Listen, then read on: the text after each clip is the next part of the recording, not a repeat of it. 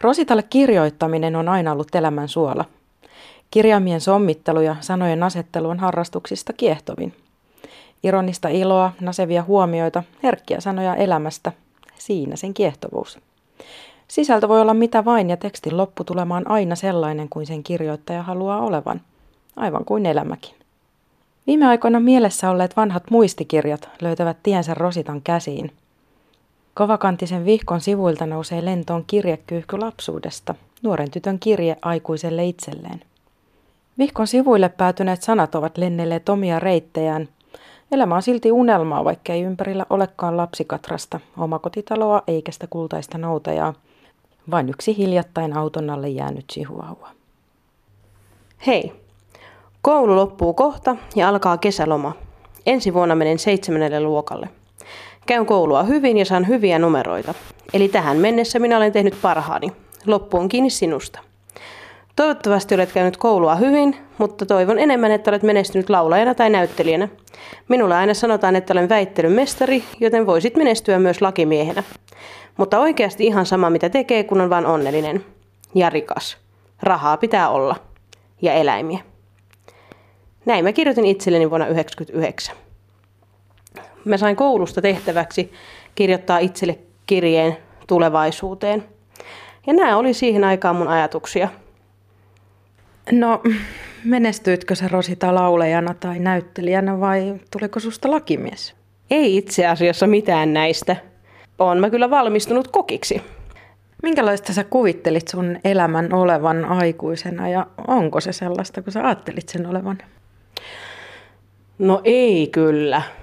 Mulla oli kyllä ihan erilaiset mielikuvat, mutta siihen aikaan elettiinkin niin erilaista elämää. Esimerkiksi mun vanhemmat ei käynyt töissä, ne teki kauppaa, joten en mä sillä lailla ehkä osannut oikeasti. Se oli semmoinen haavekuva, että mä ajattelin, niin kuin, että, että ehkä semmoinen TV-stä tullut haavekuva, että ollaan töissä lakimiehenä tai näyttelijänä tai laulajana.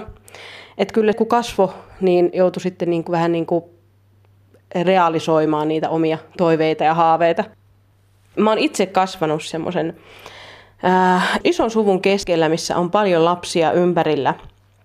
Ja jotenkin kuvittelin sitten itsekin, että aikuisena se jatkuu samanlaisena. Mutta toistaiseksi olen päässyt vielä kuitenkin nauttimaan nuoruudesta, sillä olen matkustellut, olen opiskellut ja sitten aina vapaa-aikana hoidan kavereiden lapsia. Olen kyllä ihan onnellinen ja tyytyväinen tähän päivään näinkin, vaikka se kuva on aika erilainen siitä, mitä lapsena kuvittelin. Mä sain kunnian päästä käsiksi sun joihinkin päiväkirjamerkintöihin ja tästä tuli mun lemppari. Tota, luetko ton? Rakas päiväkirja. Oltiin tänään markkinoilla. Mulla oli pyörä mukana, että sain kiertää markkinapaikkaa ja mainostaa meidän kojua. Sanoin ihmisille, että meillä myydään nahkatakkeja ja hanskoja, hyviä ja halpoja. En tiedä uskoko ne, mutta minä ainakin tienasin laulamalla itselleni metrilakurahat. Sä oot ollut, hetkinen, oot sä ollut kuusivuotias tuolloin. Jotenkin sä oot onnistunut kirjoittamaan ton niin, että sä veit mut lukijana siihen hetkeen. Mä voin melkein nähdä sut pyöräilemässä ihmisten välissä letit heiluen. Oliko sulla letit? Oli useimmiten. Mitä sä lauloit? No, siihen aikaan lapset ei laulaneet hirveästi, ainakaan niin kuin romanilapset laulaneet hirveästi lastenlauluja. Kyllä ne oli tangoja ja iskelmää enimmäkseen, mitä sitten pyydettiin. Ja tosiaan joo, mä olin alle kouluikäinen, silloin oli helppo lähteä mukaan vanhempien mukaan markkinoille, kun ei tarvinnut olla vielä koulussa. Siellä kierreltiin markkinoita pitkiä. Ehkä se oli sitten ihmisten mielestä vähän semmoista, semmoista sulosta, että semmoinen pieni romanityttö sitten kierti siellä mainostamassa ja laulamassa. Ehkä se näin vuosien jälkeen voit kertoa, oliko ne takit oikeasti hyviä ja halpoja? Voin kertoa ihan kokemuksesta, koska yksikin talvi oli tosi tosi kylmä. Ja mä muistan, että mut laitettiin semmoiseen nahkatakkilaatikkoon nukkumaan, koska olin pieni ja tarttin päiväunet ja muistan, että siellä oli ihan sairaan lämmin nukkua. Kyllä ne oli hyviä. No mitä sä ajattelet tuosta ajasta? Mä pidän niitä tärkeinä muistoina. Mä, mä koen niin, että jokaisen lapsen pitäisi kokea kesällä markkinat ja sellainen, sellainen yhteishenki ja yhteisöllisyys, mikä sieltä löytyy. Markkinat on ihan älyttömän mukavia ja elämyksenä se on niin kuin ihan mahtava. Itse olen ajatellut, että, että kun on nykyään isompana näitä markkinoita Suomessa kiertänyt, niin ne on aika vaisuja verrattuna siihen, minkälaisia, minkälaisia ne oli lapsena. Joten on ajatellut, että jos lähtisi nyt ulkomaille katsomaan, että minkälaisia ne farmers marketit siellä on. Oikeasti? Joo, joo, oikeasti. No, mihin sä meet? En mä tiedä, me ollaan keskusteltu, että jos lähtis Amerikkaan katsoa vaikka Texasiin, että minkälaiset markkinat siellä on. Wow. Oikeasti, oikeasti. Siellä on niinku ihan mielettömät semmoiset ruokamarkkinat ja ruokafestit aina. Hauska idea kirjoittaa kirje aikuiselle itselleen. Minkälaisen kirjeen sä kirjoittaisit nyt itsellesi johonkin tulevaisuuteen, vaikka 50-vuotiaalle Rositalle? Öö, en mä tiedä. Ehkä mä toivoisin, että 50-vuotias Rosita on säilyttänyt itsessään semmoista positiivisuutta ja elämän myönteisyyttä, mitä mussa tänäkin päivänä on. Ja ehkä vielä enemmän sitä, että oppii arvostamaan niitä oikeita asioita elämässä. Ja tottahan toki sitä ihminen toivoo, että viisastuu vanhetessaan. Aika semmoinen lempparisanonta on just se, että voi kun lapsena olisi tiennyt, mitä aikuisena on mukavaa. Ei se kyllä oikeastaan aina oo. Et sitä on aika kultainen kuva siitä, kun ajattelee vaan, että voi kun olisi joskus aikuinen, niin saisi tehdä mitä haluaa. Ja nyt vaan kokee, ko, nyt vaan kokee sitä, että voi kun saisi olla vielä lapsi, eikä tarvitsisi ollenkaan päättää itse siitä, että mitä tekee. Että, et kyllähän tämä on niin kuin sinänsä erilaista niistä omista haavekuvista ja siitä, mitä niin kuin ajatteli. Jotenkin ajatteli silloin lapsena, niin kuin, että kaikki on vaan helppoa ja kaikki onnistuu, koska ensinnäkin mä olin sellainen lapsi, että mua tosi paljon niin kuin kehuttiin ja kannustettiin myös, joten mä, mulle jäi semmoinen mielikuva, niin kuin, että kaikki onnistuu ihan helposti.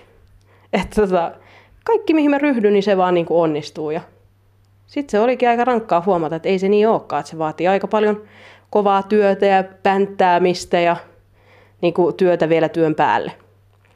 Että kaik, missä ikinä ihminen haluaa menestyä, niin se vaatii tosi kovasti töitä ja se vaatii sinnikkyyttä. Ja se oli varmaan yksi niistä asioista, mikä ehkä järkytti silleen aikuiseksi tulo, tulemisessa, että, että miten kovaa työtä tämä aikuisena oleminen on loppujen lopuksi. Sä pidät kirjoittamisesta kovastikin. Miksi sä kirjoitat? Mikä siinä viehättää? No varmaan lähtökohtaisesti alun perin niin mä oon kokenut, että se on parasta terapiaa. Että se selkeyttää omia ajatuksia, siinä tulee purettua itseään sillä tavalla, että pääsee oikeastaan käsiksi niin kuin niihin omiin syvimpiin tuntoihin ja ajatuksiin. Oletko haaveillut koskaan kirjan kirjoittamisesta? No, on, on, tottahan toki on. Ja on joskus kirjoittanutkin jotain ja ajatellut, että tästä ehkä joskus voisi tulla kirja. Mutta sitten mä huomasin semmoisen asian, että kun mä kirjoitin sitä, se oli oikeastaan tarina niin kuin mun elämästä ja kaikista tapahtumista niin kuin nuoruudesta siihen päivään asti. Niin mä huomasinkin, että mun oli aika vaikeaa antaa kenenkään lukea sitä, se oli aika semmoista paljasta ja henkilökohtaista se tuntui vaikealta sitten antaa esimerkiksi mun siskojen lukea sitä, niin se tuntui siltä, että, että tässä on jotain niin syvää minua, että mä arkailin paljastaa sitä. No annoit sä kuitenkin lopulta sitten siskojen tai kenenkään luettavaksi niitä? Annoin todellakin, koska mä vihaan sellaista, että joku tunne rajoittaa mua. Niin sit mä halusin päästä sen yli sillä, että mä tein sen. Minkälaista palautetta sä sait? No enimmäkseen tosi hyvää, että juuri, juurikin nämä siskot ja läheiset ystävät, jotka luki sitä, niin aina sitten niin kuin kiristämään, että oletko kirjoittanut jo lisää, että me halutaan lukea sitä pidemmälle. Saiko tarina jatkoa? Tarinalla oli erittäin surullinen päätös, nimittäin tikku, missä se oli mulla se kirjoitus, se meni rikki ja se hävisi kokonaan se. Ja se tunne, mikä tuli siitä, että se koko työ valu hukkaan, oli sellainen, että mä en koskenut koko koneeseen varmaan vuoteen. Että en pystynyt kirjoittaa sen jälkeen, koska tuntui niin pahalta, että se koko kaikki ne asiat, mitä mä olin itsestäni kaatanut siihen, niin hävisi kun tuhka tuulee. No, oot sä ajatellut, että sä kirjoitat sen uudestaan alusta? Nyt tuntuu pahalta edes kysyä tätä. No, ehkä joskus. Ehkä joskus, koska nyt mä ehkä keskityn siihen, että mä elän tätä elämää, että sitten on sitä jotain, mitä kirjoittaa. Hän oli siis Rosita Lindgren, kiitos haastattelusta. Mutta mennäänpä vielä romanikielisiin uutisiin. Romanikielisissä uutisissa kerrotaan, että Romaniasian neuvottelukunta järjestää yhteistyössä Euroopan neuvoston kanssa kansainvälisen romaninaiskonferenssin maaliskuun lopulla Espoon Hanasaaressa. Romaninaiskonferenssi käsittelee aina ajankohtaisia teemoja romaninaisten oikeuksiin liittyen. Tämänvuotinen konferenssi käsittelee muun muassa lapsia ja pakkoavioliittoja sekä romanilasten pakkohuostaanottoja. Romaninaiskonferenssiin voi ilmoittautua romani.fi-sivuston ajankohtaisosiossa. Ilmoittautuminen on jo alkanut. Romanomissio vastaa kauan esitettyyn toiveeseen järjestää romanikielinen kerho. Kerhossa käydään keskustelua ajankohtaisista aiheista romanikielellä. Kerho on tarkoitettu kaikille jo kielen alkeet hallitseville romaneille. Tarkoituksena on kehittää osallistujia arkipäivän romanikielen käyttäjäksi. Kerhon käynnistymisen tavoitteena on myös romanikielen elvyttäminen. Vastaavilla kerhoilla on todettu olevan suuri merkitys kielen elpymisen kannalta. Romanikielen kerho kokoontuu parittomien viikkojen keskiviikkona Romanomission keskustoimistolla Helsingin Malmilla osoitteessa Vilppulantie 2. Ensimmäinen kokoontuminen on 27. päivä helmikuuta. Uutiset romanikielellä lukee Walfried Åkerlund. Tsihko kvellatumenge. Internationaalo kaalotjuujengo eftato konferenssia rikkavena aro fintikot hem.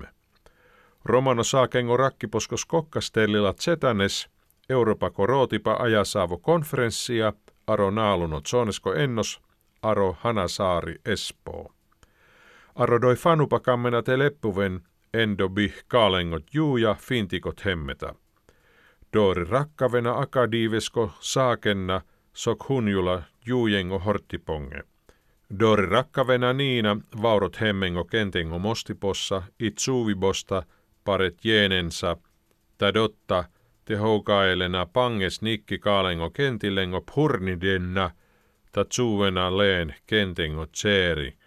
Arodoi konferenssia tumelena te den tumengo nave apre pasvaro, romaanipunta fi, akadiivisko dielipa douahinkaan pirime tumenge. Romanomissiosko heeruneskehin buut var pihate te tsellaven romanit simpako rakkiposko stunna arolengo ofisia. Dori kammena te rakkaven frolaaka saakenna kaalengot simpaha. Dori leppuvena de kaalo kommunis, konen hajuvena tsihkas elle kuttirakkaven kaalengot simp.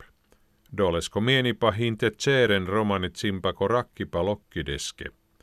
Romanit simpako rakkiposkos tunna rikkavena aro romano missiako centralo officia, aro baro forosko, Malmi, Vilppulan tie 2, sakko dui kurkesko tritto diives.